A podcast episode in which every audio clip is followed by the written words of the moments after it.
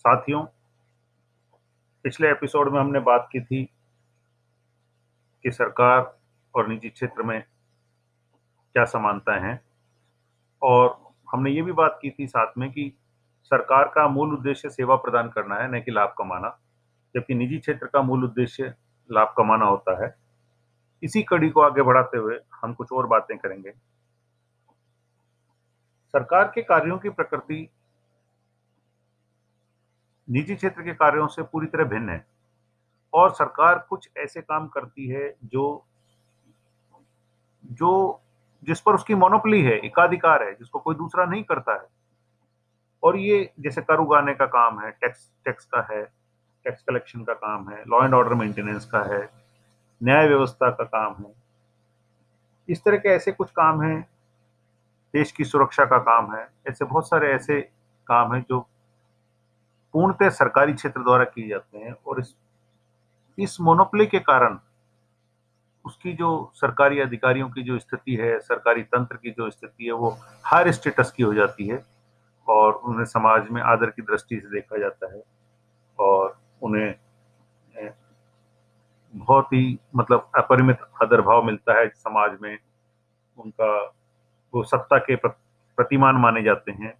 इस तरह की चीज़ें ये एकाधिकार से उत्पन्न होती हैं। और जैसे जैसे अगर आप गौर करेंगे कि हमने जैसे जैसे इस एकाधिकार को खत्म किया है, हमने जैसे जैसे सेक्टर्स को प्राइवेटों के लिए प्राइवेट सेक्टर के लिए खोला है भिन्न भिन्न सेक्टर्स को वैसे वैसे उन क्षेत्रों में सरकारी अधिकारियों की या सरकारी तंत्र की प्रतिष्ठा में आनुपातिक शरण हुआ है।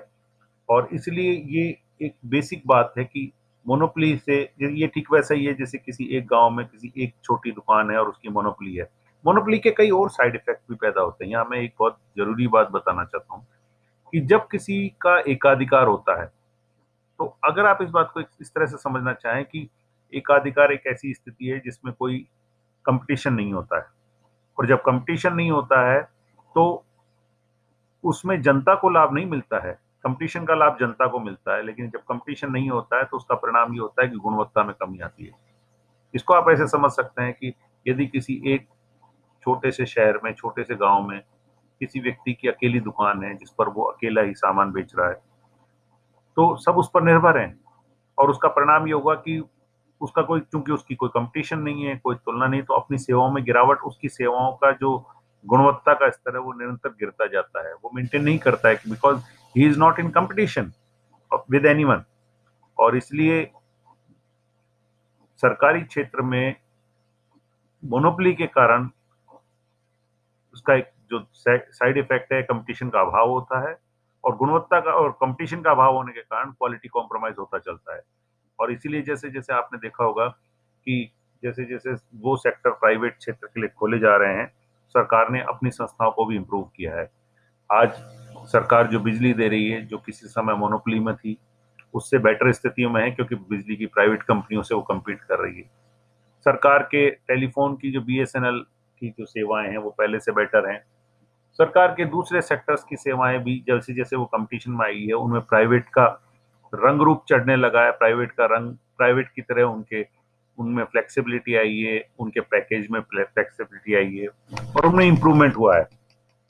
तो हम जो बात कर रहे हैं, सरकार में एकाधिकार होता है और ये एकाधिकार ग्रेजुअली धीरे धीरे कम होता जा रहा है। सरकार कोशिश कर रही है कि इस एकाधिकार को खत्म करे, जनता को ज़्यादा सुविधाएँ मिले, जनता को चॉइस मिले और चॉइस मिलेगी जब जब इंस्टीट्यूशनल प्लूरलिज्म होगा, बहुत सारी संस्थाएँ होंगी और बहुत सारी जब संस्थाएँ एक ही क्षेत्र में काम करती हैं तो उसका सबसे बढ़िया लाभ जनता को मिलता है।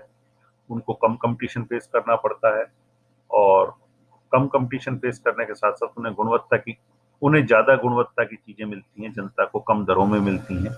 ये एक बेसिक लाभ है जो जनता को प्राप्त होता है। इसी प्रकार मैं एक मुद्दे की बात और करें कि हम सरकार का जो वर्क कल्चर सरकार एक पॉलिटिकल एनवायरनमेंट में काम करती है।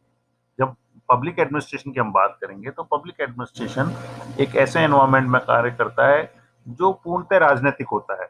जैसा कि आप रोज अखबारों में देखते भी हैं, पढ़ते भी हैं। सरकार में सरकार, अगर कभी किसी सरकार, सरकारी बस में कोई दो दो व्यक्ति बिना टिकट पाए गए तो उसकी खबर अखबार में आती है। किसी निजी बस की खबर कभी आपको अखबार में नहीं मिलेगी कि दो जो व्यक्ति बिना टिकट पाए गए। ऐसा कभी बहुत, ऐसा नहीं होगा आपको कि वहाँ, उनका सरकार पर सबकी नज़र है, विपक्षी दलों की नज़र है, सरकारी कार्यप्रणाली पर, पत्रकारों की नज़र है, जनता की नज़र है, और उस सारे विधानसभा में उन पर सवाल पूछे जाएँगे, समाचार पत्रों में उन पर सवाल पूछे जाएँगे। उनको अदालतों के कटघरों में खड़ा किया जा सकता है।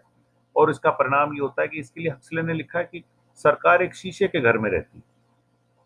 और जब हम शीशे के घर में रहते हैं तो हम जो कुछ भी कर रहे हैं या जो कुछ भी करना चाहते हैं, वो एक पारदर्शी पर्यावरण में रहते हैं, होता है। सब हमें देख रहे होते हैं, उसका मूल्यांकन कर रहे होते हैं। और हमारी सफलताएँ कौन सी हैं, हमारी असफलताएँ कौन सी हैं, ये जनता के सामने रहता है। निजी क्षेत्र में, निजी क्षेत्र की स्थिति वैसी है जैसे वो एक ईंट और पत्थर के अपारदर्शी मकान में रह रहा है। जहाँ उसको कोई नहीं देख रहा, वो क्या कर रहा है, क्या नहीं कर रहा है। और ये चीज़ हम देखते हैं, सरकार में सरकारी बस में अगर आपके पास टिकट है तो सीट पर आपका अधिकार है, अगर टिकट नहीं है तो सीट पर अधिकार नहीं है। सरकारी बसों में आप अच्छा ये चीज़ें एक एक्चुअली ये आपस में जुड़ी हुई चीज़ें इन सबको ऐसे समझना चाहिए कि ये जो सार्वजनिकता है, ये जो देखने की, जो जो जिस पर जिस पर सबकी नज़र रहती है, इस सार्वजनिकता सरकार को बाध्य करती है कि वो नियमों पर चले, वो डिपर्सनलाइज रहे, वो पारदर्शी बनी रहे। और ये नियमों पर चलने की बाध्यता है, इसलिए अगर आपने देखा होगा कि मैं मतलब ये सार्वजनिकता का अंतर तो है ही निजी और लोक क्षेत्र में, लेकिन एक ये जो मेजर अंतर दूसरी बात निकल के आती है इसी से कि सरकार पर नियमों पर चलने की बाध्यता बहुत ज़्यादा है। सरकारी बस में आप बैठे हैं तो आपको टिकट लेकर ही बैठना होगा और वो नियम बड़े कठोर हैं।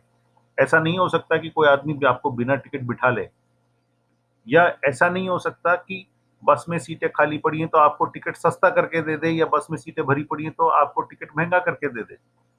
आपको उसी रेट में टिकट मिलेगा, चाहे बस पूरी खाली हो, चाहे बस पूरी भरी हो। ये जो ये जो नॉन फ्लेक्सिबिलिटी है प्राइवेट सेक्टर इससे डिफरेंट है। प्राइवेट सेक्टर में आप, आपने देखा होगा सरकारी प्राइवेट बस है, खाली जा रही है, वो आपको टिकट आधी रेट में भी दे सकता है। प्राइवेट बस है, कोई त्यौहार का सीज़न है, आप जाना चाहते हैं, वो आपको दुगनी रेट में भी दे सकते है। डिपेंड करता है कि उनकी अवेलेबिलिटी तो ये जो फ्लेक्सिबिलिटी है, ये लोचशीलता, ये नमनीयता नियमों की, ये निजी क्षेत्र में उपलब्ध है, सरकारी क्षेत्र में उपलब्ध नहीं है। सरकारी, क्योंकि इससे शोषण की एक पूरी परंपरा विकसित होती है, जहाँ आप ज़्यादा अगर किसी किसी, ये ये डिमांड एंड सप्लाई के रूल पे चलने का नियम है, जो मार्केट का नियम है, जिससे प्राइवेट सेक्टर गवर्न करता है, कि अगर किसी चीज़ की डिमांड ज़्यादा है तो उसकी रेट बढ़ जाएगी, और लेकिन सरकार एक नियमों के तहत चलती है, जिसमें अगर आपके पास सीट है तो आपको आपने देखा होगा कि सरकारी बस का जो है, वर्दी में ही मिलेगा ड्राइवर। सरकारी बस एक निश्चित सीमा से ज़्यादा स्पीड पर नहीं चलेगी, वो एक निश्चित रूट पर चलेगी, उस निश्चित रूट पर उसकी एक निश्चित गति होगी, एक एक बस अड्डे पर पहुँचने का उसका एक निर्धारित समय होगा।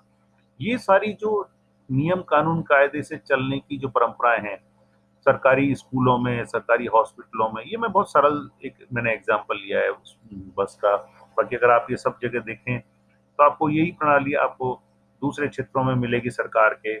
आपको, आप चाहे सरकारी स्कूल में जाइए, चाहे सरकारी हॉस्पिटल में जाइए, या सरकारी प्रशासनिक महकमों में जाइए, सब जगह मोरलेस ये सेम सी चीज़ें मिलती हैं कि हमारे पास जो है, हम लोगों को बहुत सारी इन चीज़ों का ध्यान रखना होता है।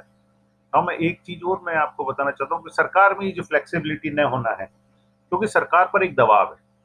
एक दबाव ये है कि हमें पारदर्शी होना पर्याप्त नहीं है हमें पारदर्शी दिखना भी है। अभी आपने देखा होगा कि मैं एक, एक बहुत बेसिक बात करें कि आपको अपने घर के लिए फर्नीचर चाहिए आपको अपने ऑफ़िस के लिए फर्नीचर चाहिए निजी क्षेत्र की आपकी आपकी शॉप है आपका ऑफ़िस है आपका इंस्टीट्यूशन है। आप बाज़ार में जाइए ले आइए। आपको कोई नहीं रोक रहा है। लेकिन सरकार में ये संभव नहीं है कि हम हाथियात बाज़ार में जाएँ और किसी सामग्री को ले आए। हमें ये फैक्ट्स एस्टेब्लिश करना पड़ेगा कि हमने जो सामग्री खरीदी है, वो सामग्री सबसे दर पर, सबसे सस्ती दर पर खरीदी है और सबसे अच्छी गुणवत्ता के साथ खरीदी ये दो चीज़ें एस्टेब्लिशमेंट करने के लिए कि जो ये सारी बात की पारदर्शिता होनी चाहिए हमारे काम में। वी आर कि हमने प्रत्येक व्यक्ति को अवसर दिया उस सामग्री को बेचने का। हमने सबसे सस्ती दर पर वो सामग्री खरीदी और सबसे अच्छी गुणवत्ता के साथ खरीदी। इस चीज़ को, इस फैक्ट को एस्टेब्लिश करने के लिए हमें एक टेंडरिंग की प्रक्रिया से गुजरना पड़ता है और हम उसके लिए टेंडर निकालते हैं। उस, अगर मैं कहूँ कि मैं किसी संस्थान को सबसे सस्ती दर पर देना चाहता हूँ कोई सामग्री, किसी समग्र, किसी संस्थान को, सपोज़ कि किसी कॉलेज को फर्नीचर की आवश्यकता है। और मैं उस कॉलेज का कोई एक्स स्टूडेंट हूँ और इस कारण मैं उस कॉलेज को वो सामग्री सबसे सस्ती दर पर देने को तैयार हूँ। मैं घाटे में जाकर भी देने को तैयार हूँ और मैंने घाटे पर जाकर ये सप्लाई दी। तब भी उस संस्थान के प्रमुख पर यह आरोप लग सकता है कि आपने अपने एक्स स्टूडेंट से ये सामग्री इसलिए खरीदी क्योंकि आप इसे लाभ पहुंचाना चाहते थे। कोई भी आरोप लगा सकता है कि मैं इससे सस्ती दर पर भी आपको ये सामग्री उपलब्ध करा सकता था। तब आपके पास इसका कोई जवाब नहीं है। इसलिए सरकार में पारदर्शी, आप केवल ये नहीं है कि आपने सस्ती दर पर कोई सामग्री खरीदी है। आपको ये प्रमाणित करना पड़ेगा कि आपने, आपके पास इसके अलावा इससे सस्ता कोई विकल्प नहीं था। और इसीलिए इस सारी प्रणाली से टेंडरिंग प्रक्रिया शुरू होती है। टेंडरिंग प्रक्रिया के माध्यम से हम सामग्री खरीदते हैं। हम टेंडर इनवाइट करते हैं, निविदा सूचना जारी करते हैं। लोगों से अलग अलग जो अधिकृत फर्में हैं, वो टेंडर देती हैं, निविदाएँ देती हैं, दरें देती हैं अपनी, और जो न्यूनतम दर होती है, उस दर के आधार पर हम उन सबकी प्रेजेंस में उन टेंडरों को खोलते हैं, और उनके टेंडर खुलने के बाद जिसकी सबसे कम दर पाई जाती है, उसको वर्क ऑर्डर जारी किया जाता है। ये जो प्रक्रिया है, जिस प्रक्रिया में भले ही दस दिन लगते हैं, भले ही पंद्रह दिन लगते हैं, लेकिन ये प्रक्रिया इसी तरह काम करती है, और इसको खुलने के बाद भले ही वो वो दर सामान्य दर से थोड़ी ज़्यादा हो, लेकिन उस पर कोई आपत्ति नहीं हो सकती। क्योंकि उस टेंडर नोटिस के माध्यम से सबको बताया गया था कि हम ये फर्नीचर खरीदना चाहते हैं। हर एक को अवसर दिया गया था कि वो अपना टेंडर जमा कराए, अपनी दरें दे उस फर्नीचर को खरीदने के संबंध में। और उसके दर देने के उपरांत सबकी प्रेजेंस में सारे, सबकी दरें खोलकर ये बताया गया कि इस व्यक्ति की दरें न्यूनतम है, इसलिए इससे ये सामग्री क्रय की जा रही है। तो ये जो प्रक्रिया है टेंडरिंग की ये प्रक्रिया उस पारदर्शिता को सुनिश्चित करने के लिए है, जिसका कि सरकार पर दबाव होता है कि सरकार जो काम कर रही है, वो पारदर्शी तरीके से कर रही है और सरकारी धन को तरीके से खर्च किया जा रहा है। अब ये चीज़ इस बात को जन्म देती है कि सरकार में देरी क्यों होती है? जिसको हम रेड टेपिज्म कहते हैं सरकार में सरकार में रेड टेपिज्म क्यों है? इसका जवाब इस सारी बात में छुपा है जो हम कहते हैं पारदर्शी बनने का दबाव। सरकार पर पारदर्शी बनने का दबाव है और अगर आप पारदर्शी बनना चाहते हैं तो आपको प्रक्रिया का पालन करना पड़ेगा। और अगर प्रक्रिया का पालन करते हैं तो कार्य में या निर्णय में स्वाभाविक देरी होती है। ये उसका पार्ट है। और निर्णय में देरी होना, इसका मतलब सरकार पर लाल फीताशाही या रेड टेपिज्म का आरोप लगना है। तो इसलिए हम ये चीज़ बहुत हम प्राय सरकार की तुलना करते हैं, ऐसे छोटे संस्थानों से करते हैं, छोटे संस्थानों से करते हैं और उनसे कहते हैं, उनमें देखिए कितनी अच्छी एफिशिएंसी है, सरकार जो संस्थान है वो कैसे ढीले चलते हैं, उनमें एफिशिएंसी के ये स्तर नहीं होते हैं, ये देरी करते हैं। लेकिन हम ये भूल जाते हैं कि ये तुलना बराबर की संस्थाओं की नहीं है।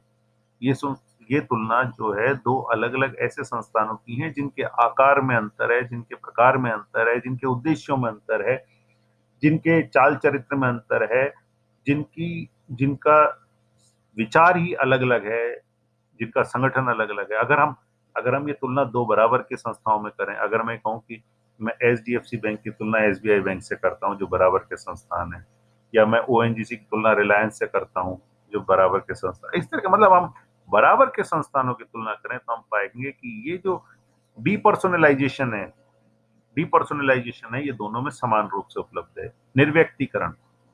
छोटे संस्थान होंगे, वो आपको पहचानते हैं, mister A, mister B, mister C. बड़े संस्थान आपको नहीं पहचानते। उनके लिए आप कोई नंबर हो सकता है, आपका आइडेंटिफिकेशन नंबर हो सकता है, कोई दूसरी चीज़ सरकार बहुत बड़ा संस्थान है और जब हम सरकार की तुलना प्राइवेट सेक्टर से करते हैं तो हमें ये नहीं भूलना चाहिए कि हमें उसके बराबर के संस्थान से ही उसकी तुलना की जा सकती है। नीचे के किसी संस्थान से उसकी तुलना नहीं की जा सकती। क्योंकि जैसे जैसे आकार बढ़ता है, हम निर्व्यक्तिकरण की तरफ़ या डीपर्सनलाइजेशन की तरफ़ बढ़ते हैं और वो डीपर्सनलाइजेशन की तरफ़ बढ़ते हैं तो हमें रूल्स और रेगुलेशन से काम करना पड़ता है, जिससे कार्य में स्वाभाविक रूप से देरी होती है। इस विषय पर हम आगे और चर्चा करेंगे हमारे थर्ड एपिसोड में। आज के लिए इतना पर्याप्त है। धन्यवाद।